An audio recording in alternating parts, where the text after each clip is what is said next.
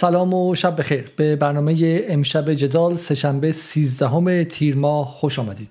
در 44 ساعت گذشته جنین اردوگاه آوارگان فلسطینی 1948 در داخل کرانه باختری مورد حمله بی سابقه ارتش اشغالگران اسرائیلی قرار گرفته.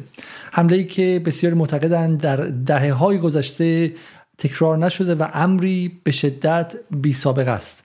به عبارتی اسرائیل به آوارگان در کمپ های آوارگی خودشون هم رحم نکرده و باعث شده که تصاویری دیده شده که برای بسیاری یادآور روز نکبه و لحظه خروج آوارگان فلسطینی در سال 1948 و به عبارتی آوارگان رو برای بار دوم آواره کرده. اتفاقی که در حال حاضر حتی با اعتراض سازمان ملل و گروه های حقوق بشری غربی مواجه شده تا جایی که گمانم امروز نهادهای سازمان ملل گفتن که زیر ساخت های اردوگاه پرتراکم در جریان عملیات آسیب دیدن و دسترسی نیروهای از دسترس نیروهای امداد به مجروحان هم ممانعت شده. چرا اسرائیل در این لحظه دست به چنین کاری زد؟ هدف نتانیاهو از چنین اتفاق چیز آیا فقط برای نیازهای سیاست داخلی خودش و رقابتش با احزاب مخالف و رقیب این کار کرده یا اینکه نه این اتفاق ریشه در نیازهای به شکلی دولت اسرائیل و جنگ افروزی ها و بحث شهرک نشین ها داره یا اونطوری که بعضی ها معتقدن هدفش اینه که تا حد ممکن زمین ها رو بگیره و شاید بعد قرار باشه که گفتگوهایی رو با قدرت خودگردان شروع کنه.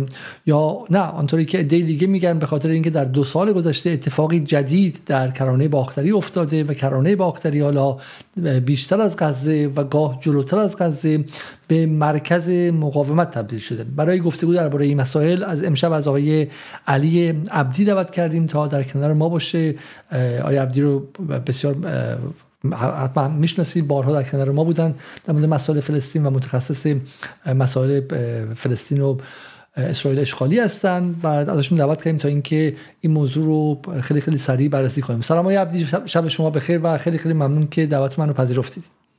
سلام دارم خدمت شما آقای علیزاده و همه عزیزانی که برنامه امشب رو می‌بینن. انشالله که برنامه خوبی داشته باشیم. آیا عبدی ماجرا چیست؟ از کی شروع شد؟ و بهانه اسرائیل برای این عملیات چی بوده؟ بسیار معتقدن که عملیات ویژه اگرچه الان داره گفته میشه که احتمالا عملیاتشون رو به پایانه و گفته میشه که به خواستشون رسیدن. صدها سرباز اسرائیلی با کمک پهبادها آیا چه این چیزی سابقه داشته قبلا؟ بسم الله الرحمن الرحیم. نه به این شکل کرانه باختری تا الان مورد تعرض قرار نگرفته بود. شاید میشه گفت که بعد از حجومی که در سال 2002 در دوره دولت آقای آریل شارون که اون زمان هم بعد از انتفاضه الاقصا بود اگر خاطرتون باشه جنین دوباره در واقع دست به مقاومت زد و ارتش اسرائیل به فرماندهی یا در واقع به دستور آقای شارون وارد جنین شد. و اردوگاهش جنین رو کوبید به نحوی که اخباری که به گوش می‌رسید حاکی از این بود که جنین شخم زده شده. بعد از اون ماجرا که حالا طی بحث سعی می‌کنم بهش برگردم عملا تا امروز به این نفع اردوگاه جنین مورد تهاجم قرار نگرفته بود. به صورت موردی عملیات هایی داشتیم که نیروهای ویژه یگان های عملیات ویژه رژیم صهیونیستی مثل یگان دوودوان یا مثلا یگان یامام یا مستعربین وارد بشن برای ترور یا ربایش بعضی از چهرهای مقاومت. ولی به این شکل که بنابر اخباری که داریم چیزی حدود 2000 نیرو به همراه 150 خودروی زرهی و تعداد زیادی بولدوزر برای تخریب وارد شدن که توسط هلیکوپترها پهپادها و جنگنده های رژیم صهیونیستی مورد پشتیبانی واقع شدن. این عملا یک عملیات گسترده زمینی تلقی میشه که در مقیاس بخوایم در مقیاس کرانه باختری و اردوگاه کوچکی مثل جنین بخوایم در نظر بگیریم عملا به مسابه این میمونه که یک ارتشی بخواد یک شهر رو تصرف بکنه. آقای علیزاده من صدای شما رو یه لحظه از دست دادم. نه من صدا رو بسته بدم. اگر میشه اول به ما یک تصویری از جنین بدید و بگید که چه جاییه چه جور جاییه و این حمله که داره میشه شاید مخاطب ایرانی متوجه نشه که ما از جنین که حرف می‌زنیم از چه چیزی حرف می‌زنیم. ببینید اگر می‌خوایم جنین رو توضیح بدیم باید برگردیم به در واقع جنین نقطه است در یک بستر گسترده تری به نام کرانه باختری. کرانه باختری که در در واقع قسمت شرقی فلسطین نواحی شرقی فلسطین رو تحت پوشش قرار میده. منطقه است که به همراه غزه اصطلاحا از اون یاد میشه به عنوان سرزمین های 1967 چون اسرائیل در دو مرحله خاک فلسطین رو مورد اشغال قرار داد. مرحله اول در جنگ 1948 هست که تمام خاک فلسطین منهای کرانه باختری و نوار غزه اشغال شد. و در مرحله دوم در جنگ شش روزه در سال 1967 کرانه باختری بله. وست بنک یا کرانه باختری چون در قسمت ساحل غربی رود اردن رو تشکیل میده بهش میگن کرانه باختری رود اردن. کرانه و غزه در جنگ 67 به همراه بلندی های جولان و صحرای سینا به اشغال رژیم صهیونیستی درآمد. در این منطقه ما شاهد شهرهای فلسطینی نشینی هستیم. در شمال شمالی ترین شهر این منطقه جنین هستش و جنوبی ترینش هم الخلیل یا اون چیزی که حالا اسرائیلیا بهش میگن هبرون. منطقه کرانه باختری چیزی حدود 5600 کیلومتر مربع رو در بر می‌گیره. جمعیتی بیش از 3 میلیون فلسطینی رو در خودش جای داده. ولی بعد از اشغال فلسطین کرانه در سال 1967 سنگینیستا به شدت تلاش کردند که اینجا شهرک سازی بکنن علا رقم این که در قطنامه 242 سازمان ملل. اسرائیل در این منطقه اشغالگره و بعد عقب نشینی می‌کنه و این منطقه رو به فلسطینیا واگذار بکنه این کار رو نکرده تا قرارداد اسلو یا توافق اسلو نزدیک 200 شهرک در اینجا ساخته شد. از قرارداد اسلو تا امروز این شهرک ها امروز به 450 رقم 450 عدد رسیده که در مصوبه که اخیرا کابینه نتانیاهو داشته قراره 6000 واحد جدید در کرانه ساخته بشه. اتفاق بزرگی که افتاد در دوره ترامپ بود که ترامپ اومد و کرانه باختری رو به همراه بلندی های جولان به عنوان خاک رژیم صهیونیستی اعلام کرد و اون رو بخشی از اسرائیل تلقی کرده که این خلاف همه قطنامه های سازمان ملل در این عرصه است. خب کار بزرگ دیگری که آقای ترامپ یا هدیه بزرگ دیگری که داد این بود که قدس رو و بیت المقدس رو به عنوان پایتخت اسرائیل به رسمیت شناخت. اما اگر برگردیم به جنین جنین در واقع از قبل از اشغال فلسطین کانون مقاومت در فلسطین بوده. اولین گروه چریکی در فلسطین که گروه قسام بود که توسط شیخ عزالدین قسام تأسیس شد در همین ناحیه شکل گرفت و در سال 1935 و در سال 1936 شیخ عزالدین قسام در اطراف همین شهر جنین به شهادت رسید. این از اون جهته که منطقه کرانه باختری برخلاف نوار غزه که بیابانی هست فلت و یک دست هست منطقه است که پستی بلندی زیاد داره حالت کوهستانی داره بسیار خوش آب و هواست. برای کشاورزی بسیار مستعد خاک مرغوبی داره. باغهای اصلی زیتون فلسطینی ها اینجا متمرکزه و به همین دلیل پستی بلندی ها و نواحی شبه جنگلی که داره امکانات خوبی رو برای گروه های مقاومت در اختیار اونها از نظر جغرافیایی و اقلیمی قرار میده. جنین هم شهر و هم یک اردوگاهه. اردوگاه جنین به کمک دولت اردن در سال 1948 در کنار شهر جنین ساخته شد تا آواره هایی که از سرزمینه های 48 رانده شده بودن اینجا اسکان داده بشن. که این اردوگاه تا امروز هم برپاست. امروز جمعیت شهر و اردوگاه جنین روی هم چیزی نزدیک به 240 تا 260 هزار نفر رو در بر می‌گیره که 40 درصد از این جمعیت در اردوگاه جنین ساکن هستند چیزی بیشتر از کمی بیشتر از 100 هزار نفر رو اردوگاه جنین امروز به خودش اختصاص میده که رقم به نسبت جمعیت سه میلیونی کرانه باختری رقم قابل توجهی هست. از نظر موقعیت ژئوپلیتیکی هم بسیار موقعیت ویژه‌ای داره جنین چون در در واقع مرکز در واقع سه مسیر به سمت حیفا به سمت نابلس و به سمت بیت المقدس قرار داره. یعنی در مسیر رسیدن به حیفا به نابلس و به بیت المقدس هستش. و به خاطر روحیه مقاومتی که از قبل از تاسیس رژیم صهیونیستی در بین این مردم دیده میشه این روحیه تا امروز پابرجاست و عملا جنین به کانون اصلی مقاومت در کرانه باختری تبدیل شد.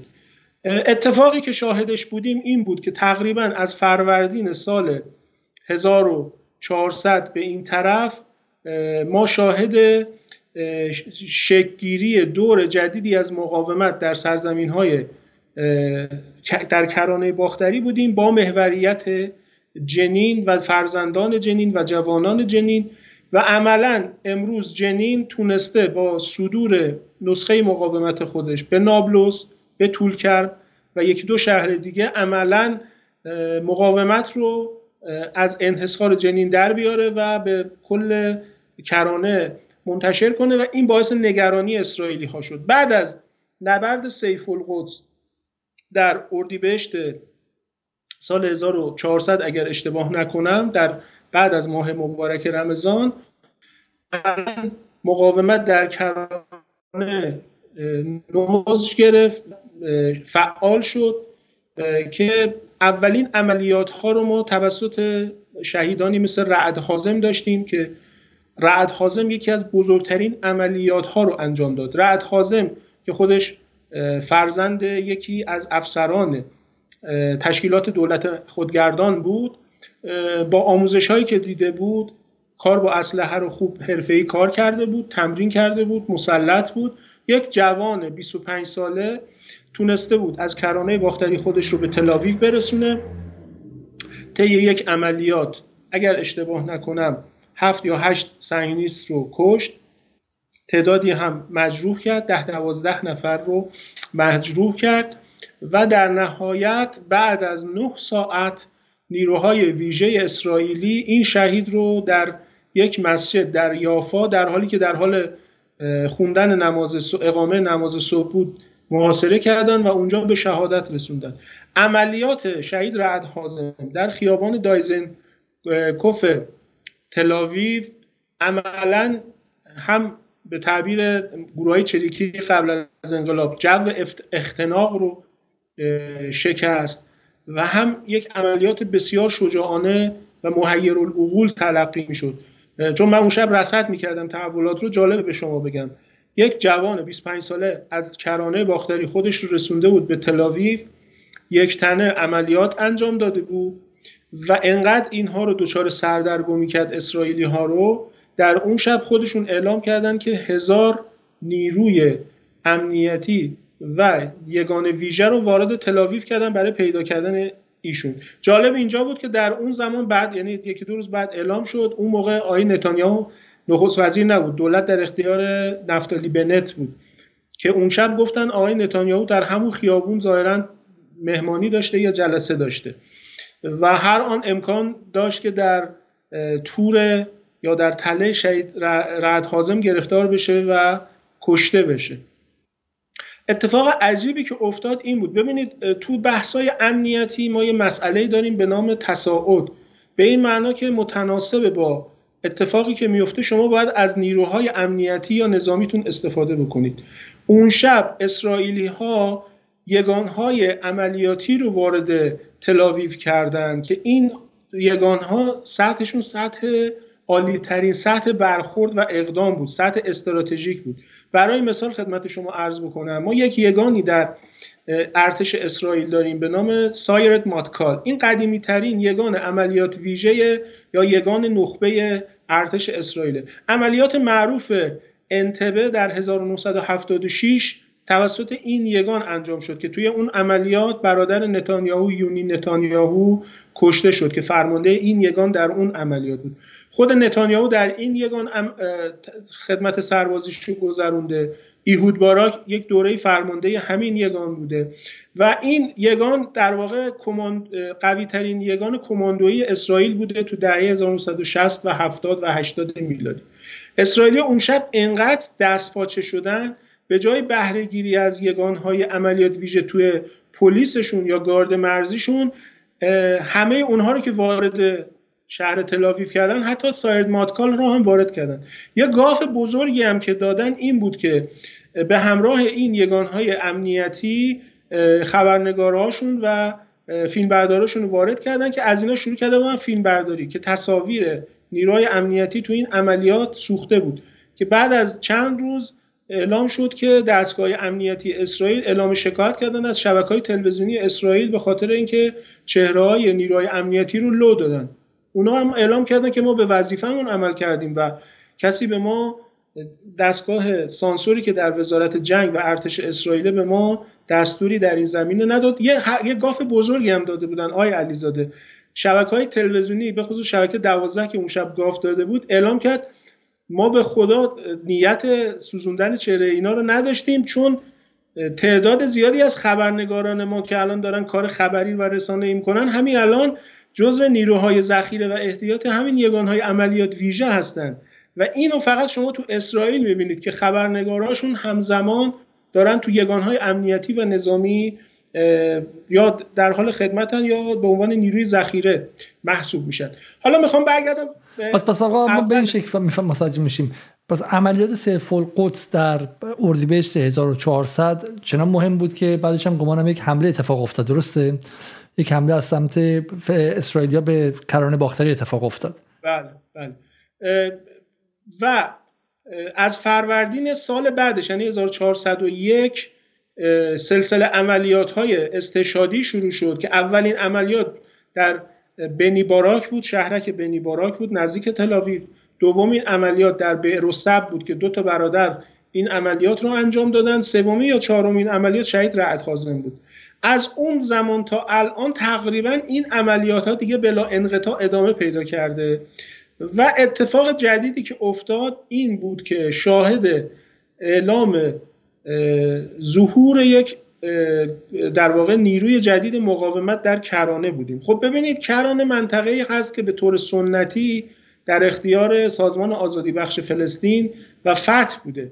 کرانه قبل از اشغال در واقع منطقه‌ای بوده که نیروهای فتح عموما از اینجا اومده بودن و اینجا عملیات می‌کردن. البته خب کرانه به طور سنتی اردن به اینجا نگاه داشته و همیشه قائل به این بوده که کرانه متعلق به اردن هستش. حتی در مذاکرات مخفیانه ای که ملک عبدالله پدر همین ملک پدر پدر بزرگ این ملک عبدالله فعلی و پدر ملک حسین قبلی که شاه اردن بود یک مذاکرات مخفیانه سال 1948 با بنگوریون داشته که اونجا اعلام کرده بود که حاضر کرانه رو زمینه خاک اردن بکنه. اما عموما اینجا خواستگاه صاف و خواستگاه فتح بوده و به خاطر همین عموما تحت همین صاف و فتح کنترل می شده. اما اون چیزی که شاهدش هستیم در کنار فتح و صاف حماس و جهاد اسلامی و دیگر گروه های فلسطینی هم از گذشته شروع کرده بودن اینجا کاترسازی و شبکه سازی برای گروه های مقاومت. اما طی دو سال اخیر ما شاهد یک روند تصاعدی هم در گسترش و هم در عمق در گروه های مقاومت هستیم که اوج اون اعلام ظهور یک گروه جدیدی به نام ارین الاسود یا شیران بیشه بود که اینها جوانانی بودند که عمدتا زیر سی سال سن داشتند و ولی از نوع عملیات هاشون مشخص بود که در تیراندازی و اقدام نظامی کاملا حرفه‌ای هستند. از عجایب یا از نکات جالب گروه ارین الاسود و نیروهای مقاومت و این جوانایی که الان در کرانه خط مقدم مقاومت هستن و دارن شهید میشن من جمله همین رعد حازم یا ابراهیم نابلوسی که از بزرگان چهره این نسل جوان هستن عموما اینا بچه هایی هستن که متولد بعد از توافق اسلو بین یاسر عرفات و سازمان آزادی بخش فلسطین و رژیم صهیونیستی در دولت اسحاق رابین 1994 و 95 هستند اینها نسلی هستند که بعد از اسلو به دنیا اومدن یعنی عمدتا سالهای 1995 96 97 به بعد متولد شدن. و نکته جالب دیگر اینه که عموما اینها بچههایی هستند که پدرانشون افسران امنیتی یا نظامی تشکیلات خودگردان یا نیروهای فتح هستند و در خونه هایی بالیدن و رشد کردند و مبارز شدن که عمدتا پدرانشون وابستگی فکری و سیاسی و سازمانی داشتن به یاسر عرفات، محمود عباس و تشکیلات خودگردان. که این برای اسرائیل امروز زنگ خطریه که نسل نشون میده نسل امروز کرانه باختری نه تنها دیگر مثل پدران خودش خط سازش یا مصالحه با اسرائیل رو بر نمیتابه بلکه امروز به اینجا رسیده که راهی جز مبارزه و مقاومت در برابر اسرائیل رو در برابر خودش نمی‌بینه. و عملا نشون میده تا پای جان هم پای این اعتقادش ایستاده. امروز مسئله کرانه به نحوی است که طی ارزیابی های سالیانه ای که مؤسسه مطالعات امنیت ملی اسرائیل INSS که زیر نظر سازمان اطلاعات ارتش و دانشگاه تلاوی فعالیت می‌کنه و تابع آمان هستش طی دو سال اخیر اون چیزی که ما می‌بینیم این هست که در حقیقت کرانه باختری امروز به عنوان یکی از کانونهای اصلی تهدید امنیت ملی اسرائیل تعریف میشه. این مسئله نوپدیدی هست. مسبوق به سابقه نیست. در برآوردهای امنیت ملی اسرائیل طی دو دهه اخیر هیچ وقت کرانه باختری جزء تهدیدات امنیت ملی تعریف نمی‌شد. اما طی دو سال اخیر کرانه جزء تهدیدات امنیت ملی اسرائیل تعریف میشه که خب بخشی از اون به سیاست های ایران در منطقه برمیگرده و بخشیش هم به خود مردم کرانه باختری به خصوص نسل جوان اون برمیگرده. عذر می‌خوام از شما. بسیار خب برای اینکه فقط خیلی سریعتر بریم جلو و یه background هم به مخاطب بدیم. یه یه background ماجرا قرارداد اسلو و توافق اسلو 1993 که تشکیلات خودگردان در شکل گرفتش یاسر عرفات و فتح به شکلی سازش کردن با اسرائیل و قرار شد که اسرائیل بهشون اجازه اداره غزه و نوار باختری رو بده. درسته؟ که بعد خیلی زود معلوم شد که خسارات محض بوده و چیزی آیدشون نشده و, و عملا هم خیلی معتقدن که به شکلی تشکیل خودگردان به عنوان عمله و پادو و دربون اسرائیلیا استفاده شد. برای همون چیزایی که قبلا می‌خواستن.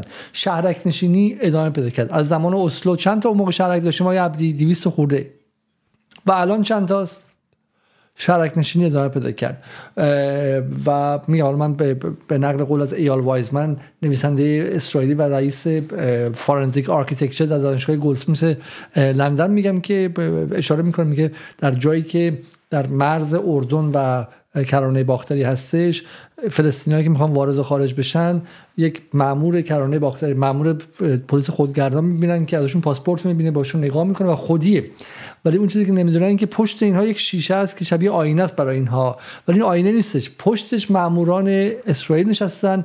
اونها هستن که پاسپورت رو چک می‌کنن چهره رو چک می‌کنن و غیره. واقع تشکیل خودگردان خیلی معتقدن که یک ویترینی بود برای برای به شکلی عادی سازی و بومی سازی سرکوب اسرائیلی علیه مردم اونجا. و همین هم بود که شهرک ها ادامه پیدا کرد. نکته دیگه هم شهرک ها بدیم. شاید مخاطب آشنا نباشه شهرک ها خیلی به قول رو پخش شدن. مثل نمکی که پاشیده اونجا. یه شهرک اینجاست و بینش فلسطینی هستن. شهرک 15 کیلومتر طرفتره و 10 کیلومتر طرفتره و غیره و خطر قضیه اینه که این شرکا که شکل می‌گیره بعد به هم مربوط شن. بعد اون برادرش تو اون شرکت بغلی زندگی می‌کنه. تقاضا می‌کنن راه اتفاق بیفته. من یه قصه بگم شاید جالب باشه. سال 2005 یکی از این شرکت ها گفتش که ما موبایلمون آنتن نمیده. شرکت اورنج که شرکت فرانسوی اوریجینالی به نظر من گمانم که در اسرائیل هم فعالیت داره اومد گفتش که ما برای شما یه دونه از اورنج تقاضا کردن که یه دونه دکل مخابراتی اونجا بذارن در بالای تپه اومدن گذاشتن. خب بلافاصله گفتن که فلسطینی می‌خوان به این حمله کنن خطر داره و دورش رو باید ما حساب بکشیم. یه دونه کیوس گذاشتن و یه دونه پلیس هم اومد اونجا. پلیس بعد از 6 ماه من تنها اینجا چیکار کنم؟ زن دارم بچه دارم. زن بچه‌شو آورد. تو کاروان هم اضافه شد. بعضی مدت ما تنهاییم برادرش هم اومد خواهرش هم اومد و حول این یک شهرک شکل گرفت. حالا یه شهرکی که وسط یک تپه بدون ارتباط با بقیه وست بنک و کرانه باختری حالا راه می‌خواد به شهرک بغلی که 6 کیلومتر اون طرف تره. راه ها گاهی وقتا زیرزمینه گاهی وقتا پل هوایی از روی زمین های فلسطینی رد میشه برای همین یک شبکه بسیار پیچیده که حل شدنی نیستش. من جمله دیگه هم بگم که شاید تو ایران ناشناس باشه. این نقل قول از رئیس ارتش اسرائیل در سال 1973 74 حالا من با نقل قول دقیق رو بگم که میگه که ما انقدر به شکلی بحث فلسطین رو پیچیده خواهیم کرد که شما امید به حل مسئله رو به قول معروف ازش ازش بگذاریم و ما در اینجا می‌بینیم که چنین پیچیدگی در اینجا در این قضیه وجود داره. ولی شما میگیم به رغم این پیچیدگی ها یه, یه background اینه قضیه اصله یه background دیگه هم داریم آقای عبدی. با اونم سال 2004 در سال 2004 انتخاباتی برگزار میشه بر اساس همین قوانین موجود دموکراسی غربی زیر نظر نهادهای بین‌المللی. و دو گروه دارن با همدیگه رقابت می‌کنن. یکیشون فتح و دیگری حماسه. و در این انتخابات حماس پیروز میشه بر اساس تمام ادعاها. و بعد یک کودتایی رخ میده. کودتایی که بعدها معلوم شد که کاندولیزا رایس پشتش بوده با کمک اشتباه نکنم محمد دهران که معاون امنیتی عرفات در اون موقع بود و گرفتن اعضای حماس رو گرفتن شکنجه کردن و به شکلی خیلیشون کشتن و غیره. اونجا به بعد دیگه کرانه باختری انتخابات هم کنار می‌ذاره متعلق به فتح میشه و حماس هم به شکلی فرار می‌کنن باقی موندهشون به سمت غزه میرن. درسته؟ این دو تا بکگراندی که ما اینجا داریم. در واقع اینجا کرانه باختری کاملا در اختیار گروه های خودگردان نظیر فتح و محمود عباس هستن. حالا این نکته که در مورد اینا داریم این که بسیاری از اینا فاسدن اهل مقاومت هم نیستن با حماس هم جنگ تمام ایار داشتن با ایران بد بودن با سوریه بد بودن و به غرب هم نزدیک بودن. محمود عباس درسته؟ ببینید آقای علیزاده من شما نکات خیلی خوبی رو اشاره کردید کار منو ساده کردید. من سعی می‌کنم از اینجا وارد بحث بشم.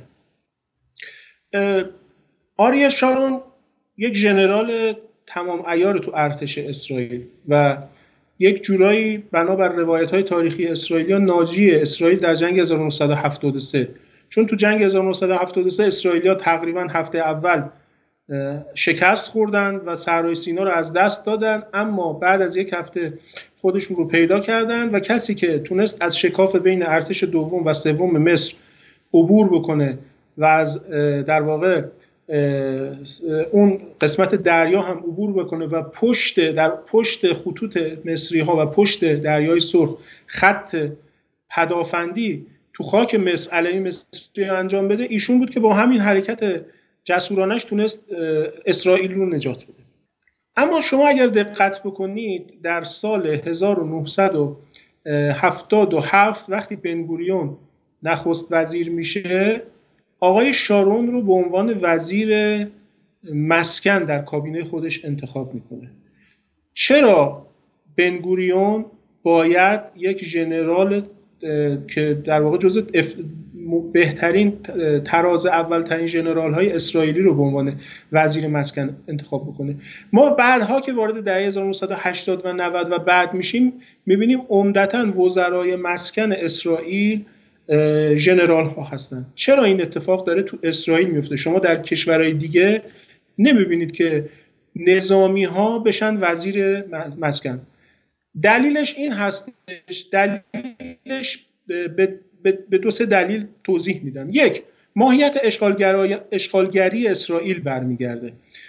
چون اسرائیل یک رژیم اشغالگر هستش و این اشغالگری پشتوانش میلیتاریزمه بهترین گزینه برای وزارت مسکنش یک ژنراله. چرا؟ چون وزارت مسکن در اسرائیل قرار نیست که برای مردم حیفا یا تلاویو یا یافا یا مناطقی که کاملا یعنی سرزمین های 48 که در اختیار اسرائیلی هاست مسکن بسازه. وزیر مسکن متولی مسکن سازی در سرزمین های 67 خب می‌دونید تا قبل از توافق کم دیوید اسرائیل در سرای سینا هم شهرک داشت. تا سال 2004 هم که شهرک ها رو از نوار غزه تخلیه کردن اونجا هم شهرک داشتن. و همه این شهرک ها تابع وزارت مسکن هستش. در واقع وزارت مسکن مسئول توزیع ساخت و ساز بر اساس آمایش سرزمینی اشغالگرایانه اسرائیل در کرانه باختری هستش. لذا شما می‌بینید 450 شهرک در کرانه باختری اینها ساختن که بیش از 600 هزار اسرائیلی رو در اون اسکان دادن.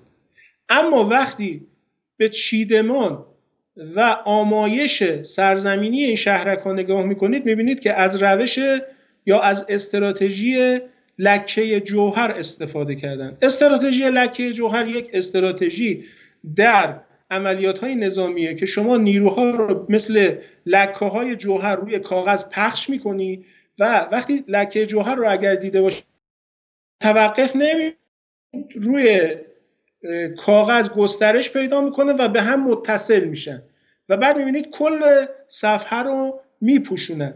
روش شهرک سازی اسرائیل در کرانه باختری دقیقا از روش لکه جوهر استفاده می‌کنه. یعنی تا تونسته اینها رو به صورت نامنظم پخش کرده که بعد با توسعه اینها عملا و اتصال اینها به هم عملا راه تنفس شهرها روستاها و دهکده های فلسطینی در کرانه باختری بسته بشه. و این تعبیر درستی که شما استفاده کردید. معادله رو انقدر پیچیده می‌کنه معما رو انقدر پیچیده می‌کنه که عملا مثل یک کلاف سردرگمی کس دیگه نتونه اونو حلش بکنه. بلایی که امروز سر کرانه باختری اووردن به خصوص بعد از توافق اسلو که قرار بود کرانه باختری به مردم فلسطین برگرده عملا این مصیبتیه که امروز باش مواجهن. که 450 شهرک که 6000 واحد جدید هم تو این دولت نتانیاهو تصویب کردن بهش اضافه بشه. 600 و خورده هزار نفر اونجا اسکان دادن و این 600 و خورده هزار نفر آقای علیزاده. اینها وحشی ترین صهیونیست های ساکن سرزمین های اشغالی هستند یعنی خود اسرائیلی ها از این شهرک نشین ها پرهیز دارن. چون شهرک نشین, شهرک نشین ها یک زمانی کیبوتس ها موتور محرک تروریسم و میلیتاریزم اسرائیلی بودن. امروز شهرک نشین ها موتور محرک این میلیتاریزم و تروریسم اسرائیلی هستند. شهرک نشین ها همون کسایی هستند که بنگویر و اسموتریچ رو فرستادن به کنست که امروز فریاد تلاویو نشین ها و حیفا نشین ها و یافا نشین ها از دست اینا بلنده. یعنی می‌خوام بگم راستگراترین فاشیستی ترین و افراطی ترین بخش جامعه اسرائیل تو این شهرک ها ساکنن. و اینها را امروز به جان مردم کرانه باختری انداختن. و چون همه اینا مسلح هستن و ما چیزی به نام شهروند غیر نظامی و غیر مسلح نداریم عملا به یک پادگان بزرگ در کرانه, باخ... کرانه باختری به یک پادگان بزرگ تبدیل کردند به مجموعه یک شبکه ای از شهرک های مسلح شده. من صدای شما رو بازم ندارم. من بس صدا می‌برم که صدای پیرامونی نباشه اینجا. و بعد فراموش می‌کنم باز خواهم. این رو من میگم به یاد آقای زیدابادی این رو نشون بدیم که معتقد بود که اسلو کار درستی بود و اسرائیل این گاردین نوشته نه فارس نه تصنیم و توضیح میده که چگونه قرارداد اسلو فلسطینی ها رو قارت کرد.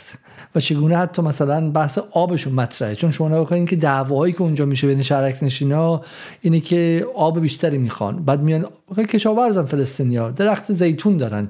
و سر مسائل اینجوری مرتب یعنی فلس... نوار باختری یا کرانه باختری می‌خوام کرانه باختری یک جنگ 24 ساعته است. شما نشستی میگه من دیگه چی ندارم؟ به همین ماهی مثلا چه می‌دونم 150 دلار درآمدم قناعت می‌کنم. شهرک نشین میاد همون رو شبانه می‌گیره. زمین رو خراب می‌کنه.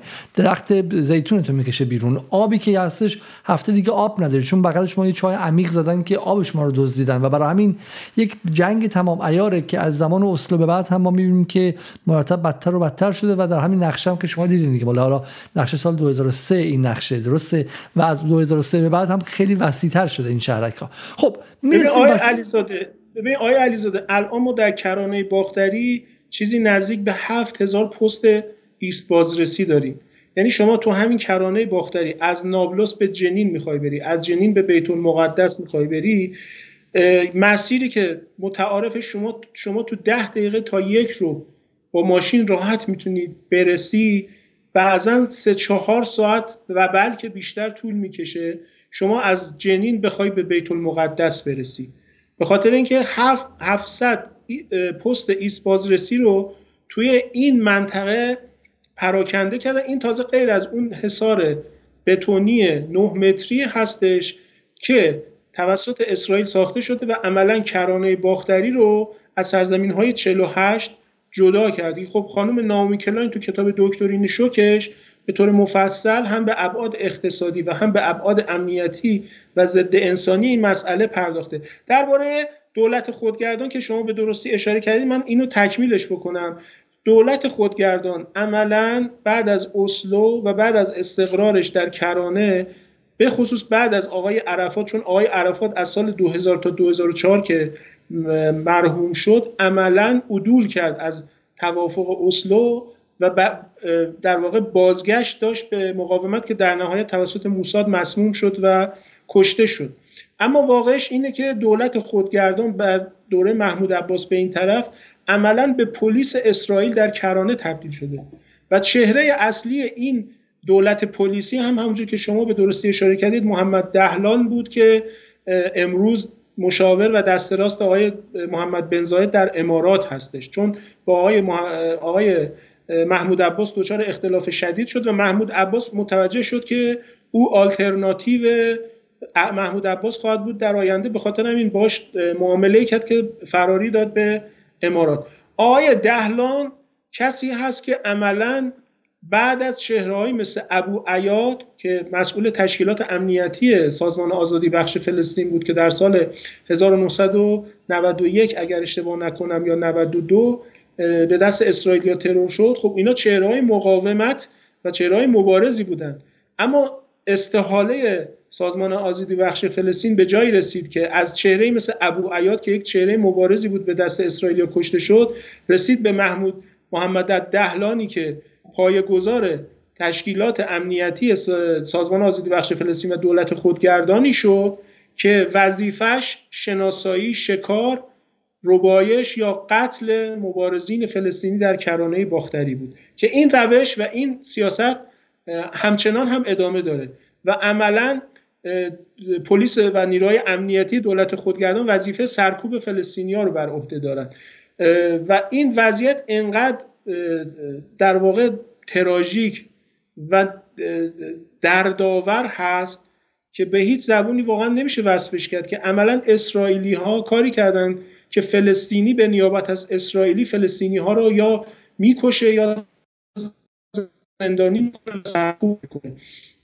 و براش داره حقوق و مزایا دریافت می‌کنه. چیزی که شاید مبارزین فلسطینی تو دهه 1960 و 70 به خواب هم این وضعیت تراژیک رو نمی‌دیدن متاسفانه. و این اون وضعیتیه که اسلو برای فلسطینی ها رقم زده که نه تنها باعث گشایش زندگی اونها نشد بلکه یک دولت پلیسی به نام سازمان آزادی بخش فلسطین و متابع محض اسرائیل رو حاکم کرده. امروز در تمام عملیات های شکار و قتل و شهادت چهرهای مبارز و مقاومتی در کرانه باختری به همراه یگانهای عملیاتی اسرائیلی وقتی وارد نابلس جنین طولکرم میشن حتما یک افسر اطلاعاتی از تشکیلات خودگردان حضور داره که اونها رو هدایت می‌کنه چون اونها مشرفن اشراف کامل دارن و اینها رو می‌برن تا سر مکان عملیات انجام میدن عملیات رو برمیگردن. یعنی خیانت الان انقدر راحت و انقدر سهل الوصول شده. در مورد انتخابات سال 2004 هم که درستی اشاره کردین حماس اون انتخابات رو برد در کمال ناباوری فتح و تشکیلات خودگردان و کار به جایی رسید که اسرائیلی ها از دولت حماس در غزه با نام حماسستان یاد می‌کردن و اعلام می‌کردن که عملا با این اتفاق ایران به پشت دروازه های اسرائیل رسیده و دائم تولید ترس و تهدید می‌کردن و در نهایت باعث شد که در سال 2006 کمتر از دو سال بعد آقای محمود عباس و تشکیلات خودگردان کودتایی بکنه در کرانه و بسات دولت حماس چون یه بخشیش در غزه بود و یه بخشیش هم در کرانه بود که مجلسشون در کرانه مستقر بود اعضای مجلس در کرانه بودن. همه اینها رو به نیابت از اسرائیل بازداشت و زندانی کرد.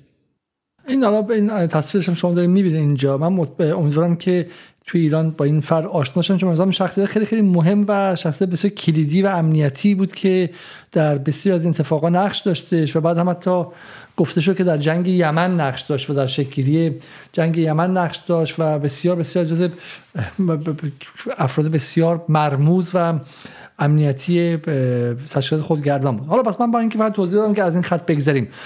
فقط شما تو این نقشه یک بار دیگه شاید بد نباشه که ما ببینیم نقشه رو. در این نقشه که یک سمتش یک سمتش بله بله در اینجاست در اینجا. یک سمتش نوار باختر کرانه باختریه. که این اتفاق درش داره میفته و بالای بالاش جنین نابلس پایینش و بعد به رام الله و به بتلهم و به هبرون می‌رسید. و یه نکته خیلی مهم است. درآمد متوسط افراد در اینجا سالی 2500 دلاره. حالا سال 2021 که خیلی زیاد شد به 3000 دلار رسیده بود. اون سمتشون تو اسرائیل و تو همینجا برای شهرک نشین هایی که یهودی هستن این درآمد سالی 58 هزار دلاره. جی دی پی پر کپیتال رو دارم میگم ها.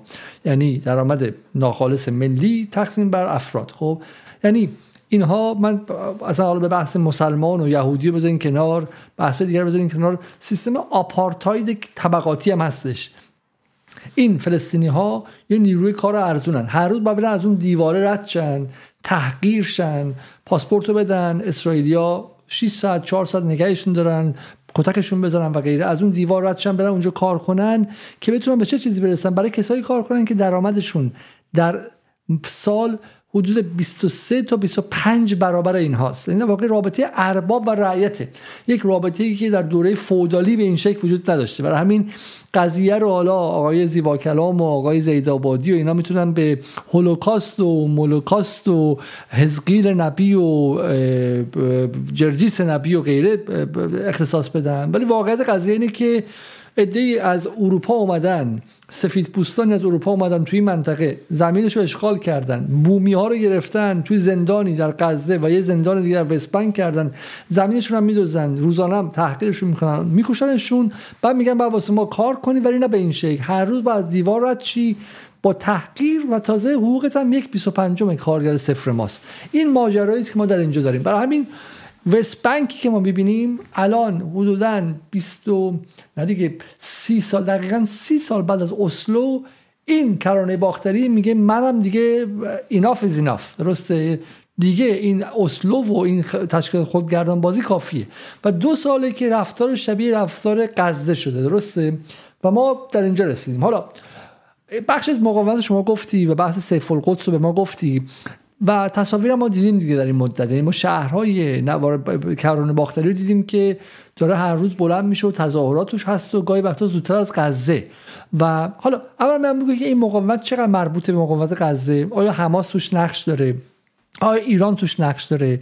اصلا چطوری میشه بهشون کمک کرد؟ این جغرافیا رو که ما نگاه می‌کنیم یه ورشون اردنه یه ورش اسرائیل. این هم یه جزیره است.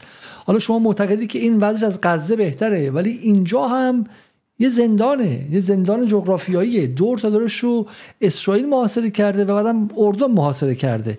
اصلا چطوری میشه بهشون سلاح رسون کمک رسون؟ این سلاحایی که الان اومده از کجا آمده مقاومت کجا بوده اینجا؟ ببینید درباره اینکه چطور اونجا در واقع سلاح داره ارسال میشه. اولا این رو من خدمت شما بگم که مقاومت در کرانه به این شکله که همه گروه های مقاومت اونجا فعالن و در حال فعالیت هستند یعنی اول, اول این اشاره بکنم اولین گروه مقاومتی که در کرانه شکل گرفت از انشاب از خود فتح بود. ما بعد از ماجرای اسلو یک انشابی در فتح داشتیم به نام فتح انتفاضه که اینها قائل به صلح با اسرائیل نبودن.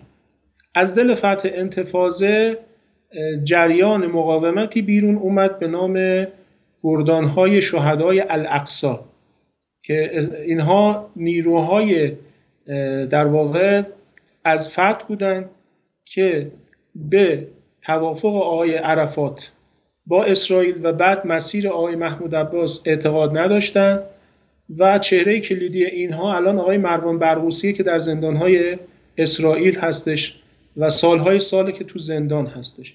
خب اینها نیروهایی هستن که با همون اعتقادات سازمان فتح نگاه در واقع ناسیونالیستی و بعضا گرایشات چپ قائل به مبارزه با اسرائیل بودن. هنوز هم این مسیر رو دارن حرکت می‌کنن. بخشی از نیروهای مقاومت در کرانه و این نسل جدید بچه های همین در واقع فتح گردان های شهدای الاقصا هستند. بعد از اینها حماس هست که به شدت در کرانه فعاله و در حال جذب نیرو. و ایجاد هسته های مقاومت هستش. بخش دیگر جهاد اسلامی هست که در واقع خیلی فعاله و عملا اردوگاه جنین در بیشترش در اختیار جهاد و جهاد در جنین بسیار فعاله. و اینکه جنین امروز کانون مقاومت در کرانه است یه بخشش به خاطر اینه که جریان اصلی مقاومت در جنین در اختیار جهاد اسلامی هستش که در مسئله مقاومت یکی دو گام از حتی حماس هم جلوتر تو این مسیر داره حرکت می‌کنه. غیر از اینها حزب الله لبنان هم سالهاست که در این حوزه فعاله. ما یک واحدی رو در حزب الله لبنان داریم به نام واحد 1800 که این واحد 1800 وظیفش فعالیت در داخل فلسطین اشغالی و سرزمین های اشغالی فلسطین هستش. یکی از کارویژه های واحد 1800 حزب الله لبنان تجهیز و ایجاد هسته های مقاومت در کران است. من در نبرد سیف القدس و تشکیل گروه ارین الاسود رد پای حزب الله رو خیلی به نظر خودم با تحلیل شخصی خودم به وضوح می‌شد دید. و این در واقع برنامه بلند مدتی بود که شهید اماد مغنیه از سالهای آغازین قرن 21 شروع کرد و بعد از شهادت ایشون حزب الله این مسیر رو ادامه داد و الان به بار نشسته. ایران به طور مستقیم تو این ما جغرافیاشو بگین جغرافیاشو بگین. از کجا؟ از کجا؟ این من سوال که بر مطرح میشه. ببینید تامین سلاح در کرانه باختری به دو روش کلی داره صورت می‌گیره. آیه علیزاده عزیز یک روش ارسال سلاح از بیرونه یا در واقع می‌تونم بگم سه روش رو ما داریم. یک روش ارسال سلاح از بیرونه یک روش تولید سلاح های دستساز در داخل کرانه باختریه و یک روش هم خرید سلاح از نظامیان اسرائیلیه. نظامیان اسرائیلی به شدت چون پول پرستن و طماع هستند بخش قابل توجهی از تجهیزات و های انفرادی و فشنگ هایی که گروه های مقاومت تو کران استفاده می‌کنند از خرید سلاح از اسرائیلیا تامین میشه. اونا از پادگاناشون میدزدن به اینا میفروشن. سال گذشته بله بله سال گذشته اعلام شد از یکی از پادگان های اسرائیل تو کرانه 92 هزار فشنگ مفقود شده. 92 هزار فشنگ. البته اینم بهش اضافه کنم. همین گروه فتی که به شما گفتم که بعضا توی تشکیلات خودگردان و اینام هستن اونها هم کمک می‌کنن. یعنی بخشی از تسلیحات و تجهیزات سازمان پلیسی امنیتی آقای محمود عباس رو حالا یا میفروشن یا میدوزن در اختیار بچه های مقاومت قرار میدن. لذا الان تأمین سلاح سلاح منظورم اینجا سلاح انفرادیه مثل تفنگ M16 یا مثلا تفنگایی که خود اسرائیل تولید میشه مثل اسلحه تاور یا کلت M4 و اینها تهیهش سخت نیست. الان مسئله اصلی کرانه یعنی اون چیزی که الان برای کرانه از نان شب واجب تره تامین سلاحهای نیمه سنگین و ضد زره مثل RPG RPG 7 RPG 11 و انواع و اقسام موشک های ضد زره. اگر برای نمونه خدمت شما بگم اگر بچه های کرانه بچه های جنین امروز مسلح بودن به سلاح های ضد زره. امروز بلدوزرها اینجوری آسفالت خیابان ها و کوچه های جنین رو شخم نمی‌زدن. اگر بچه های مقاومت آرپیجی در اختیارشون بود زره پوشای اسرائیلی انقدر راحت تو خیابون های جنین مانور نمی‌دادن. الان به نظر من اون چیزی که مقاومت داره روش برنامه ریزی می‌کنه این مسئله است. یه بخشی از سلاح هم از کانال اردن حالا یا داره در واقع رشوه داده میشه که ارسال بشه. بخشیش از طریق ارسال با پهپاده. بعضی از این پهپادها رو سازمان امنیت اسرائیل و نیروهای نظامی اسرائیل ساقط می‌کنن. ولی به, این معنا نیست که همه اینها ساقط میشه. همیشه درصدی از این سلاح به دست اسرائیلی میفته ولی درصدی هم از زیر دست اونا بدون که بتونن بگیرن به دست نیروهای مقاومت می‌رسه. الان ارسال سلاح از طریق پهباد یا کوپتر هم یکی از روش های مرسومی که از طریق سوریه یا اردن البته سلاح سبک اینجا منظورمونه دیگه عمدتا به کرانه منتقل میشه. این هم در نظر داشته باشید. از کرانه چندی پیش یک راکتی به سمت سرزمین های 48 شلیک شد که نشون می‌داد که کارگاه های تولید راکت هم ظاهرا در کرانه باختری استارتش زده شده و احتمالا تا چندی دیگر ما شاهد پرتاب خونپاره و راکت های کوتاه برد هم از کرانه خواهیم بود. حالا من همین می‌خواستم بپرسم. اولا تصاویری می‌بینیم از به شکلی حضور بلدوزرهای عظیم و جسته اسرائیلی که اصلا باور نکردنی دارن کل این زمین رو از بین می‌برن و دارن کل اردوگاه که میگیم اردوگاه چه این چیزی اردوگاه خیلی ممکنه فکر کنن که چادری که مثلا با برزنت و ایناست نه اردوگاه مثل زورآباد مثل این محله های فقیرنشینی که توی کشورهای جهان سوم و توی آمریکای لاتین و غیره اومدن رو هم دیگه ساختن و با تراکم خیلی زیادی. گمانم تراکم 33 هزار نفر در هر کیلومتر مربعه. درسته؟ چیز خیلی باور نکردنیه. و و حالا اسرائیل داره قشنگ شخ می‌زنه و می‌خواد واقعا اینجا رو از بین ببره. علیزاده بخشی از این ترسشون به خاطر اینه که 7 ده روز پیش اینها یک حمله به جنین داشتن یه عملیاتی صورت گرفت که جهاد اسلامی متولیش بود تحت عنوان سار الاحرار در واقع یا انتقام آزادگان که در ادامه ادامه عملیاتی بود که پنج روزی بود که غزه رو کوبیدن و شش از فرماندهای جهاد رو به شهادت رسوندن. توی اون عملیات نیروهای جهاد مسیر تردد زره های اسرائیلی رو بمب‌های کنار جاده کار گذاشتن و سه چهار تا از زره های اونا رو به آهن قرازه تبدیل کردن. اون عملیات اسرائیلی رو انقدر ترسون که این دفعه با حجم بسیار بالای نیرو وارد جنین شدن. گفتم 2000 نفر نیرو 150 تا زره پوش و تعداد زیادی بلوزه و شروع کردن به شخم زدن جنین برای اینکه از ترس اینکه این بمب های کنار جاده ای کار گذاشته نشده باشه که برای اینا چون تو هم تو اون عملیات هم توی همین عملیات دو روزه اخیر به شدت ما با سانسور تلفات اسرائیلی مواجهیم. حتی این عملیات استشادی که امروز تو تلاویو اتفاق افتاد و اون شهید فلسطینی خودش به شهادت رسید و تا الان گفتن ده تا زخمی داشته ولی عملا با کاری که ایشون کرد ما باید شاهد تلفات و کشته هم باشیم ولی دستگاه سانسور اسرائیل الان داره به شدت سانسور می‌کنه و اجازه نمیده که تلفات اسرائیل برای فلسطینی ها و جهان مشخص باشه. خب پس حالا با چیزی که ما ما واقعا تصاویر شخم زدن رو می‌بینیم از سمت اسرائیلی ها یعنی یه سطحی از سباییت رو می‌بینیم که اصلا دردناکه که جهان بشینه ساکت باشه و غیر قانونی هم هست. این نکته خیلی مهمی که این برخلاف تمام قطنامه های شورای امنیت و سازمان ملل اینجا سرزمینی است که در اساس اسلو متعلق به دولت خردگردان و متعلق به فلسطینی هاست. حالا اینا باید تصمیم بگیرن که کدوم بخش فلسطینی ها اداره کنه.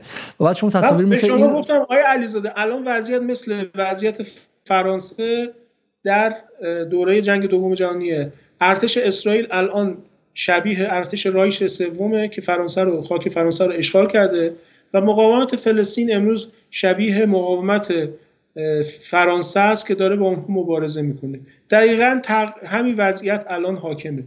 و این مقاومت کاملا مشروع کاملا قانونی بنابر نص قطنامه های مثل 242 سازمان ملل این مقاومت کاملا مقاومت قانونی و حق مردم کرانه باختری و فلسطین.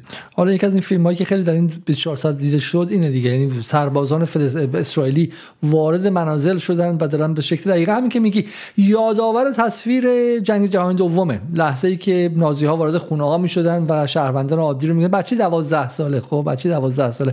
ولی با این بچه 12 ساله چیز خیلی زیبا پشت.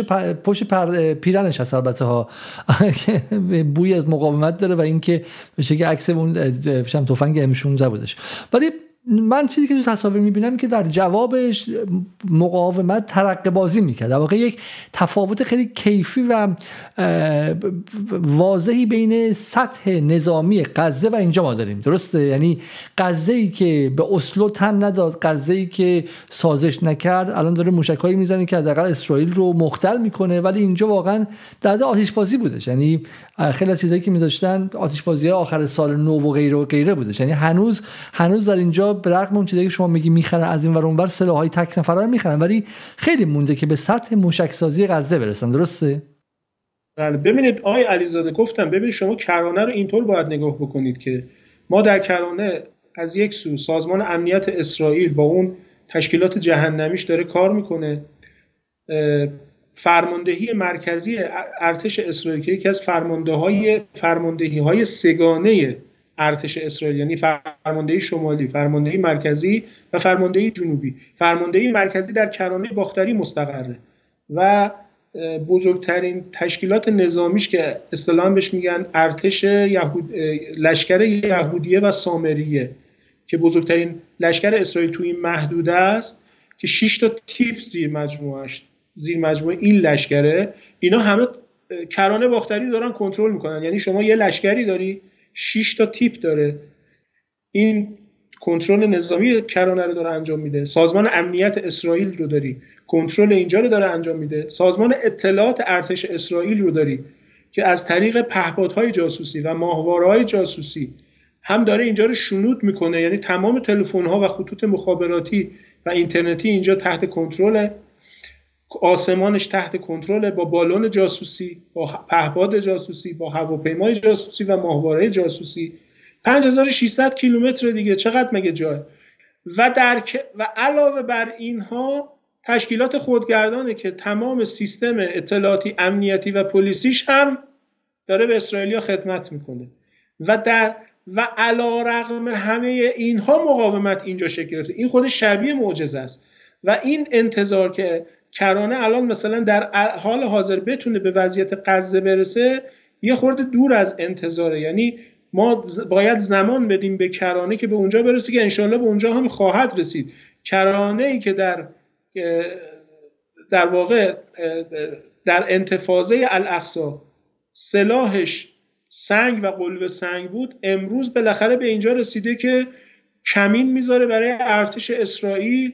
و خودروهای زره پوشش رو از بین می‌بره و تلفات داره. تلفاتی که اسرائیلی ها امروز در کرانه میدن اصلا قابل قیاس نیست با تلفاتی که اسرائیلی ها در موشکباران غزه میدن. ما در جنگ اخیر غزه یک کشته داشتیم از سمت اسرائیلی ها اما در یک عملیات شهرک ایلی که دو تا از در واقع مبارزین وابسته به حماس این عملیات انجام دادن چهار شهرک نشین کشته شدن 6 تا هم زخمی داشتن. یا در عملیات امروز. یعنی شما در 6 روز جنگ با 1400 راکت بزنید نهایت یه اسرائیلی کشته میشه. ولی در یک عملیات شهادت طلبانه که یک نفر یا دو تا فلسطینی انجام میدن چهار پنج تلفات از اسرائیلی گرفته میشه و تعدادی مجروح. این معادله جدیدی که ایجاد کردن و جو ناامنی و جو ترس و ارعابی که علیه اسرائیلیا و شهرک نشینا شکل گرفته این در واقع مهمترین ضربه که به اسرائیل داره وارد میشه و این, یه جای کلپس میشه. آقای علیزاده این دوام نمی‌تونه بیاره. چون شهرک نشین با وعده ای به اینجا اومده و قرار در آرامش و امنیت زندگی کنه. اگر قرار باشه هر روز اونجا عملیات بشه هر روز درگیری باشه هر روز شلی که گلوله باشه این تا یه حدی می‌تونه کنترل بکنه خودشو و در واقع از نظر روانی خودش نگه داره. به مرور زمان این دچار فروپاشی روانی خواهد شد. هم به صورت فردی هم به صورت جمعی. ولی علا رقم اینها به نظرم مقاومت در کرانه تا الان خوب پیش رفته. ولی به نظرم با این دیدار اخیری که آقای اسماعیل هنیه با رهبری انقلاب داشتن در تهران و قبلش هم آقای زیاد نخاله داشتن اون جمله کلیدی که آیت الله خامنه ای فرمودن که کلید نابودی اسرائیل در ساحل غربی رقم خواهد خورد به نظر من توجه همه گروه مقاومت رو معطوف به این داستان کرده که تمام تلاش خودشون رو بگذارن و هرچه زودتر کرانه رو به سلاحهای نیمه سنگین هم مجهز بکنن. حالا ما برسیم دقیقا به همین نکته.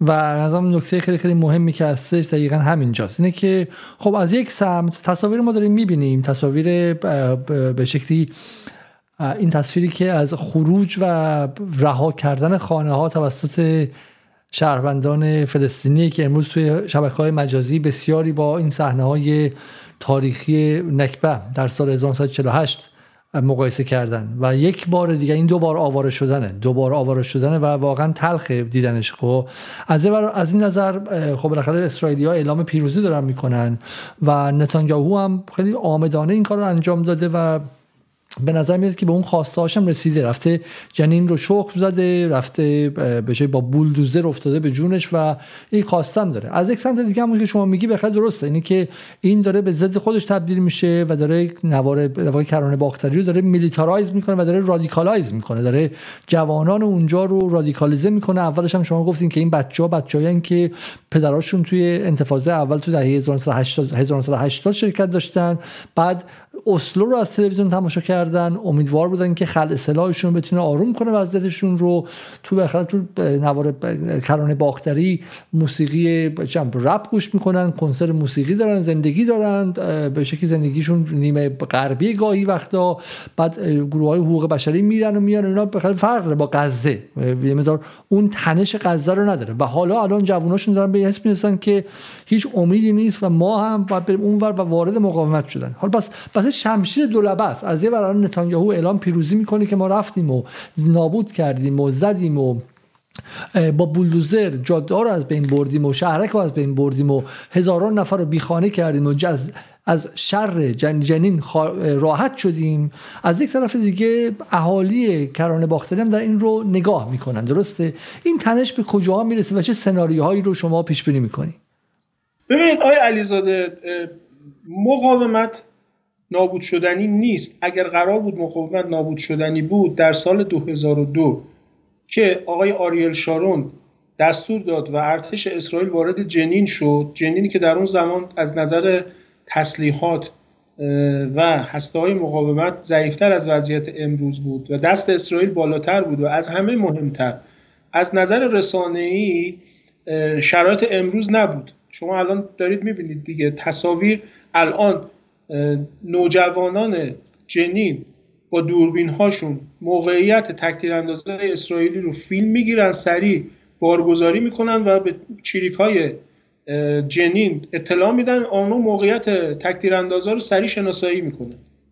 یعنی می‌خوام میگم وضعیت الان خیلی وضعیت در واقع دیجیتالیزه شده ای هستش شبکه‌ای شده ای هستش. این شرایط در سال 2002 نبود. آریل شارون در یک بایکوت کامل رسانه‌ای وارد جنین شد و هر چه که دوست داشت و اراده کرد رو با جنین انجام داد. جنین رو شخم زد میزان تلفات مقاومت جنین و مردم عادی جنین در سال 2002 هنوز مشخص نیست. تعداد زیادی در زیر همین شخم زدنها و آوارها مدفون شدند و تا همین الان هم اطلاع دقیقی از تلفات و مفقودین ما نداریم و اجازه هم ندادن اسرائیلیا این معلوم بشه. اما اون جنینی که در سال 2002 آقای شارون با اون سوابق شخم زد و فکر کرد کارش تمومه امروز به قلب تپنده مقاومت در کرانه تبدیل شده و طی دو سال اخیر این مقاومت رو تونسته از که در واقع جنین به کرد به نابلس و شهرهای اطراف خودش پراکنده بکنه. برای همینی که شما می‌بینید که چهره ای مثل ابراهیم نابلسی با 22 سال سن به قطب مقاومت در نابلس تبدیل میشه که او رو به شهادت برسونن اما مقاومت در نابلس از بین نمیره. کاری که امروز آقای نتانیاهو داره انجام میده در برابر کاری که آقای شارون انجام داد به نظر من یه کپی خیلی ضعیفی هست. یه کاریکاتوره. یعنی کاری که شارون کرد با این کاری که نتانیاهو امروز داره می‌کنه به نظرم یه کاریکاتوره. علیرغم این آوارگی که رقم خورده آوارگی مجددی که برای مردم جنین رقم خورده جنایت هایی که داره صورت می‌گیره اصلا آقای نتانیاهو تو اون قد و قواره ای نیست که کاری که شارون با جنین کرد ایشون بتونه بکنه. عمده کاری که ایشون داره انجام میده برای مصرف داخلیه. یه وجهش برای کم کردن فشاری که روی ایشونه به خاطر حجم بالای عملیاتی که داره در کرانه صورت می‌گیره و یه بخشش هم برای اینکه انحراف افکار عمومی از ماجرای اصلاحات قضایی و اون چیزایی که ما می‌بینیم. چون شما الان مواضع آقای لاپید رو و آقای گانس رو و سران اپوزیسیون رو طی همین یکی دو روز ببینید همه به صف شدن پشت آقای نتانیاهو و اعلام حمایت کردن. خب این کم دستاوردی نیست برای آقای نتانیاهو. ولو برای دو سه روز. شما چون دیدید تو همین روز شنبه بزرگترین شنبه و یک شنبه بزرگترین تجمع رو اینا کردن تو فرودگاه بنگوریون عملا فرودگاه بنگوریون رو مختل کردن و مسیر حیفا به تلاویو رو بستن. خب وقتی تو این شرایط نتانیاهو می‌تونه یه حرکتی انجام بده که سران اپوزیسیون پشت خودش بسیج بکنه برای خودش کم دستاوردی نمی‌بینه. اما من همیشه این رو تکرار کردم. آقای علیزاده باز اینجا ضرورت می‌بینم بگم. اسرائیل همیشه در تاکتیک موفقه اما در استراتژی بازنده است. به این معنا که در کوتاه مدت به دلیل و در تاکتیک به دلیل تخصص بالایی که در امور اطلاعاتی امنیتی و نظامی دارن تبهری که دارن سابقه ای که دارن تجهیزات و تشکیلات و پشتوانه های فرامرزی که دارن در تاکتیک موفق عمل می‌کنن سران مقاومت رو ترور می‌کنن ساختمون ها رو از بین می‌برن نابود می‌کنن. اما در دراز مدت آیا این جواب داده؟ یعنی شما ببینید از دهه 1970 و 80 ابو عیاد و ابو جهاد رو شهید کردن. حسن سلامه رو شهید حداد رو شهید کردن. تا میایم به دهه 90 یحیی عیاش رو به شهادت رسوندن. عبدالعزیز رنتسی شیخ احمد یاسین ارزم به خدمت شما احمد الجعبری. چهره های برجسته شهاده همه رو به شهادت رسوندن. در لبنان اوجش مثلا سید عباس موسوی و اماد مغنیه رو. آیا مقاومت ضعیف شد؟ آیا مقاومت از بین رفت؟ مقاومت نه تنها از بین نرفت ضعیف هم نشد. امروز مقاومت بسیار قدرتمندتر از دیروزه. من مثال بزنم خدمت شما. ببینید ماجرا همین ماجرای دو تا چادری که حزب الله اومد توی مرز فلسطین اشغالی با لبنان برپا کرد. خب اسرائیلی اومدن خطوط مرزی رو به هم زدن با بلدوزرشون درختای زیتون لبنانی رو از ریشه در آوردن. حزب الله اومد بر اساس جی پی اسی که داشت دو تا چادر رو جایی که اسرائیلی ادعا می‌کردن خاک اونهاست اومدن علم کردن. اسرائیلی اومدن به سازمان ملل شکایت کردن که آقا اینا اومدن تو خاک ما چادر زدن. آقای محمد رد نماینده حزب الله توی پارلمان لبنان جواب چی داد؟ گفت یا دهن یا دهنتون رو میبندید یا وارد جنگ میشیم. کدومش رو می‌خواید؟ یا وارد جنگ بشین یا دهنتون رو ببندید به تمرگید سر جاتون. حالا ببخشید من اینجوری میگم. اسرائیلی که 1982 تخت گاز از شمال فلسطین از شمال فلسطین تخت گاز انداخت تو جاده های سورسیدا تا تلاویو اومد. و مثل آب خوردن تلاویو رو گرفت. امروز سر دو تا چادر باید التماس دولت های عربی و سازمان ملل رو بکشه که تو رو خدا بگه حزب الله بگید این چادراشون رو بیاد برداره. این وضعیت تراژیکی که امروز اسرائیل باهاش مواجهه برای چی؟ برای اینکه وارد جنگ با حزب الله نشه. چون می‌دونه جنگ با حزب الله این توبه میری از اون توبه میری ها نیست. جنگ با حزب الله جنگ با جهاد اسلامی تو سارالاحرار نیست. حتی جنگ با حماس نیست. یه جنگ تمام ایاره که می‌تونه همه جبهه ها رو به یک باره علیه اسرائیل در واقع فعال بکنه. الان این وضعیت شما تو کرانه می‌بینید تو غزه می‌بینید. غزه یک زمانی شما تو عملیات سرب مذاب تختگاز اومدن وارد کرانه وارد نوار غزه شدن. شهرهایی مثل رفح و خود غزه رو بولدوزری اومدن از بین بردن. مثل همین کاری که امروز دارن با جنین می‌کنن. خب برای اینکه حماس هیچ سلاح دفاعی نداشت. فقط کلاشینکوف داشتن. نهایت یه آرپیجی داشتن. امروز حماس یه وضعیتی رو رقم زده در کرانه. معادله بازدارندگی ایجاد کرده. همون کاری که حزب تو 2006 کرد حماس اومد توی نبرد سیف القدس معادله بازدارندگیش رو ایجاد کرده. لذا اسرائیل وقتی وارد جنگ با جهاد میشه به حماس پیغام میده میگه من نمی‌خوام با تو وارد جنگ بشم من مشکلم با جهاده. خب پس این اینه که این به این معناست. اسرائیل در تاکتیک به ظاهر پیروزه اما در استراتژی داره میوازه. در کوتاه مدت موفق داره عمل می‌کنه و در بلند مدت عملا داره بازی رو واگذار می‌کنه. این اتفاق هم الان داره تو کرانه میفته. کرانه یک زمانی تو مشت اسرائیل بود. ولی امروز در کرانه داره اتفاقاتی میفته که اسرائیلی امروز از آن دارن اشراف ندارن. علا رغم تمام این سیستم امنیت مخوف امنیتی که اونجا حاکم کردن و دولت خودگردانه دارن. از کرانه داره رعد حازم هایی برمیخیزه که تا تلاوی خودش رو میرسونه و عملیات می‌کنه و سیستم امنیتی اسرائیل متوجهش نمیشه. علا رغم که یه گل جای با این همه سامانه امنیتی و اطلاعاتی که اسرائیل اونجا سوار کرده. بنابراین اتفاقی که امروز داره در جنین میفته برای قضاوت دربارش به نظرم هنوز زوده. باید بگذره تا بتونیم دربارش قضاوت بکنیم. ولی اون چیزی که تا الان رقم خورده اینه که مقاومت نابود شدنی نیست. این مقاومت اگر قرار بر نابودیش بود باید تا الان نابود شده. حالا من با اینکه اینکه احساسا شعاری داریم حرف می‌زنیم بذار من چند نکته اضافه کنم اینجا. که به پایان بحثم داریم یواش یواش نزدیک میشیم.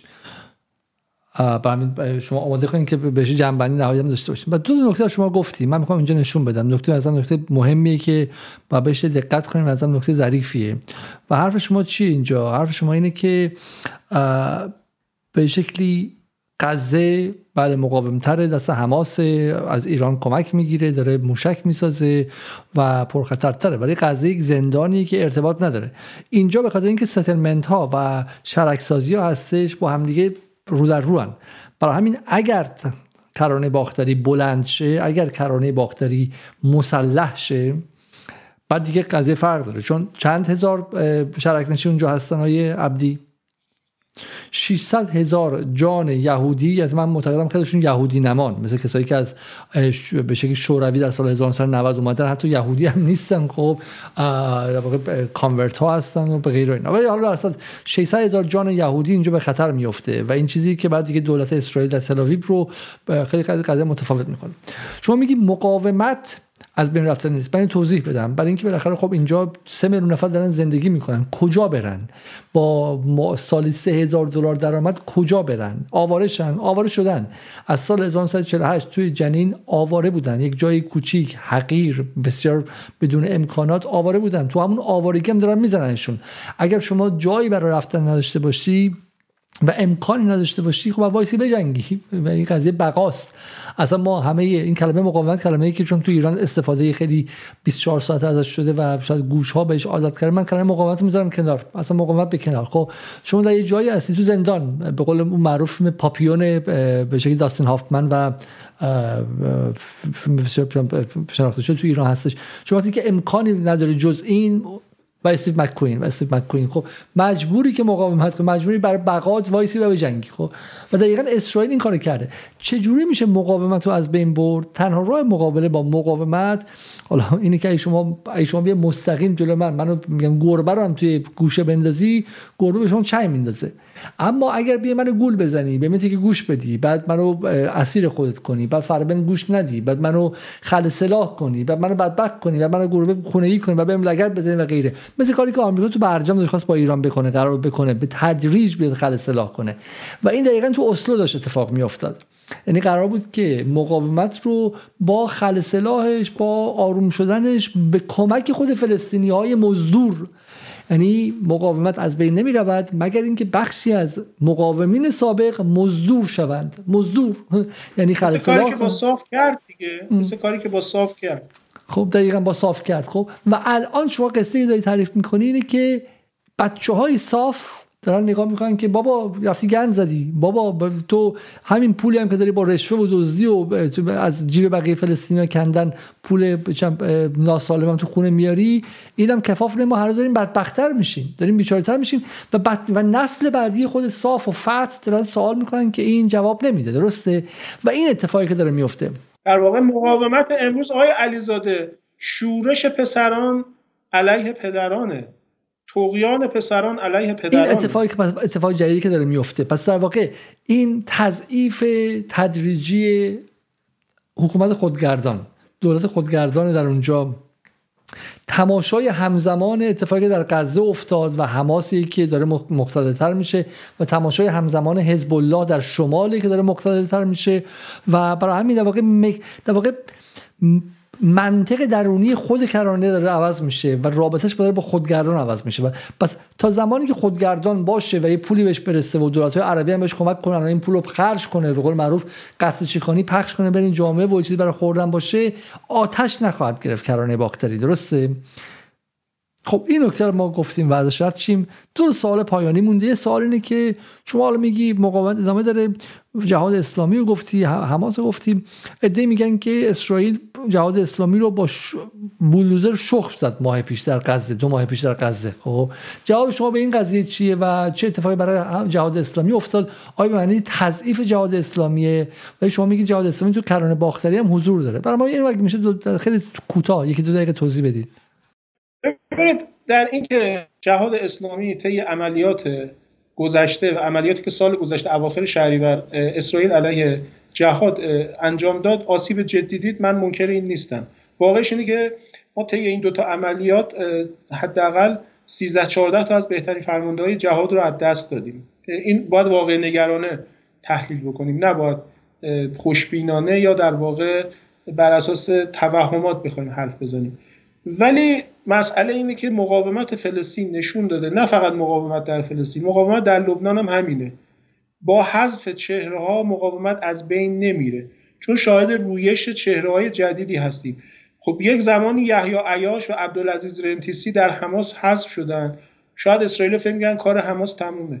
ولی امروز محمد زیفی میوندار در حماس که عملا تو سیف القدس نشون داد که آنچه که در چنته داره به مراتب بیشتر از اون چیزی که یحیی عیاش یا عبدالعزیز رنتیسی داره و عملا نبوغ خودش رو به منصه ظهور گذاشت. یعنی به نظرم تو سیف القدس حماس هم اماد مغنیه خودش رو پیدا کرد. جهاد اسلامی هم همینه. حتما در کوتاه مدت آسیب دیده نیاز به بازسازی داره. ولی این به این معنا نیست که جهاد حذف شده یا از بین رفته. کما اینکه گفتم عملیاتی که ده روز قبل تر از این در جنین انجام داد علیه اسرائیل عملا اسرائیلیا رو شگفت زده کرد. و این کاری بود که جواب کرد البته اون اتفاقی که توی غزه افتاد به زعم بنده چون از اون شش فرمانده که زدن یکی از اونا شهید عزالدین مسئول هستای مقاومت در کرانه بود و به نظرم این هدف اصلی اون عملیات و ترورها ایشون بودن که آسیب بزنن به هستای مقاومت جهاد در کرانه. ولی جهاد به طور موقت آسیب دیده با نیاز به بازسازی داره آسیب تسلیحاتی دیده آسیب در سطح فرماندهی دیده. ولی گفتم تجربه مقاومت در کرانه در غزه در لبنان نشون میده که هیچ کدوم اینها علت نابودی مقاومت نخواهد بود. مقاومت کماکان به مسیر خودش ادامه میده و هر دفعه ضربه خورده در نبرد بعدی قوی تر ظاهر شده و اسرائیلی ها بالعکس. هر دفعه ضربه زدن در نبرد بعدی ضعیفتر ظاهر شدن. این واقعیت. من این رو چند جای دیگه هم گفتم. یکی از مشکلات جدی اسرائیل امروز اینه که دیگر ژنرال هایی در تراز مشدایان آریل شارون و اسحاق رابین نداره. به خاطر که این ارتش سر تا پا تا بن دندان فناوری پایه است تکنولوژی پایه است. و ارتشی که تکنولوژی پایه باشه و از خلاقیت ها و ابتکارات انسانی و هوش انسانی توهی بشه عملا از یک جهت دچار مرگ میشه. بلایی که امروز سر ارتش اسرائیل افتاده اینه. از نظر فناوری و تکنولوژی چه در سطح اطلاعاتی و امنیتی چه در سطح نظامی فوق العاده دست برتر رو داره و جلو هستش. ولی تراز فرماندهان امروزی ارتش اسرائیل وقتی نگاه می‌کنید اصلا قابل قیاس با فرماندهان ارتش اسرائیل در جنگ شش روزه در جنگ 1973 حتی در زمان اشغال لبنان 1982 نیستن. چون به شدت متکیان الان به فناوری های اطلاعاتی و جاسوسی و نظامی خودشون. و اون خلاقیت خیلی از اون خلاقیتاشون از دست دادن. اما در طرف مقابل چون از چنین سطحی از فناوری و تجهیزات برخوردار نیستن به ضرب و زور ضرورت زمانه مجبورن تکیه بکنن به ابتکار عملشون به خلاقیت های فردی و تشکیلاتیشون و این باعث رشد در واقع هوشی و رشد ابتکاری و رشد خلاقیت اونها میشه. کاری که اماد مغنی با حزب کرد کاری که یحیی عیاش با حماس کرد کاری که محمد زیف امروز با حماس کرده و این مسئله داره عملا توازن توازن قدرت رو به نفع مقاومت جلو می‌بره و بازدارندگی رو داره برقرار می‌کنه. حالا ما این نکته رو گرفتیم. پس واقعا من حالا به این تصاویرم که ما اینجا دیدیم خب میگم بخش از این تصاویر تصاویر تصاویر بسیار تلخیه و من یه بار این تصویر مثلا به شما نشون بدم. اینا واقعا میگم یادآور نکبه است خب و بچه چهار ساله رو از خونش نصف شب بکشن بیرون و این حجوم هزاران نفر در واقع هزاران نفر رو تونستش که از از جنین بیرون بکشه. این پیرمردی که هست این اصلا احتمالا متولد متولد این اردوگاه اینا بچه‌ای که تو این اردوگاه به دنیا آمدن تو این اردوگاه بزرگ شدن تو این اردوگاه. آقای علیزاده دردآور ماجرا اینجاست که ماشین تبلیغاتی اسرائیلی ها و غربی ها این ارتش جرار رو با این اتیکت معرفی می‌کنه. اخلاقی ترین ارتش دنیا. نه اصلا غرب واقعا چنین چیزی دیگه نمیگن یعنی در تو انگلیس و اینا که به اسرائیل اخلاقی ترین ارتش دنیا نمیگن تنها دموکراسی خاورمیانه. ولی ولی ولی بحث اینه که این تصاویر پس واقع شمشیر دولبه است. اگر قرار باشه که امید مردم کرانه باختری از بین ببره و به شکلی ناامیدشون کنه یک معنی خواهد داشت. ولی اگر قرار باشه که به خشمشون رو بیشتر کنه درسته؟ خشمشون رو بیشتر کنه یک معنای دیگه خواهد داشت و اینجا ببینیم که کدومشون در واقع کدومشون من, هست. من, با اینو با یه سکانس فیلم روبان قرمز آقای حاتمی کیا جواب بدم. یه سکانسی داره تو اون فیلم. که آقای رضاکیانه نقش یه افغانی رو بازی می‌کنه که با خانم همسر آقای شریفینی یا همسر قبلی خانم شریفینی الان اسمشون خاطرم رفت. یه سکانسی اینا آقای در واقع پرویز پرستویی با آقای کیانیان. آقای پرستویی بازمانده جنگ یه رزمنده سابق جنگ ماست و آقای کیانیان یه افغانیه افغانستانیه در اصل. یه مباهله اینا دارن روی میدان مین. که قرار قدم به قدم حالت دو به هم نزدیک بشن هر کس پاش بره رو میل و ببینن کی زودتر پاش رو میره از بین آی کیانیان اونجا یه دیالوگی داره که به نظرم وصف حال امروز مردم فلسطینه. آی کیانیان میگه افغانستانی روی مین به دنیا میاد افغانستانی روی مین زندگی می‌کنه و افغانستانی روی مین از دنیا میره. تو منو از چی میترسونی؟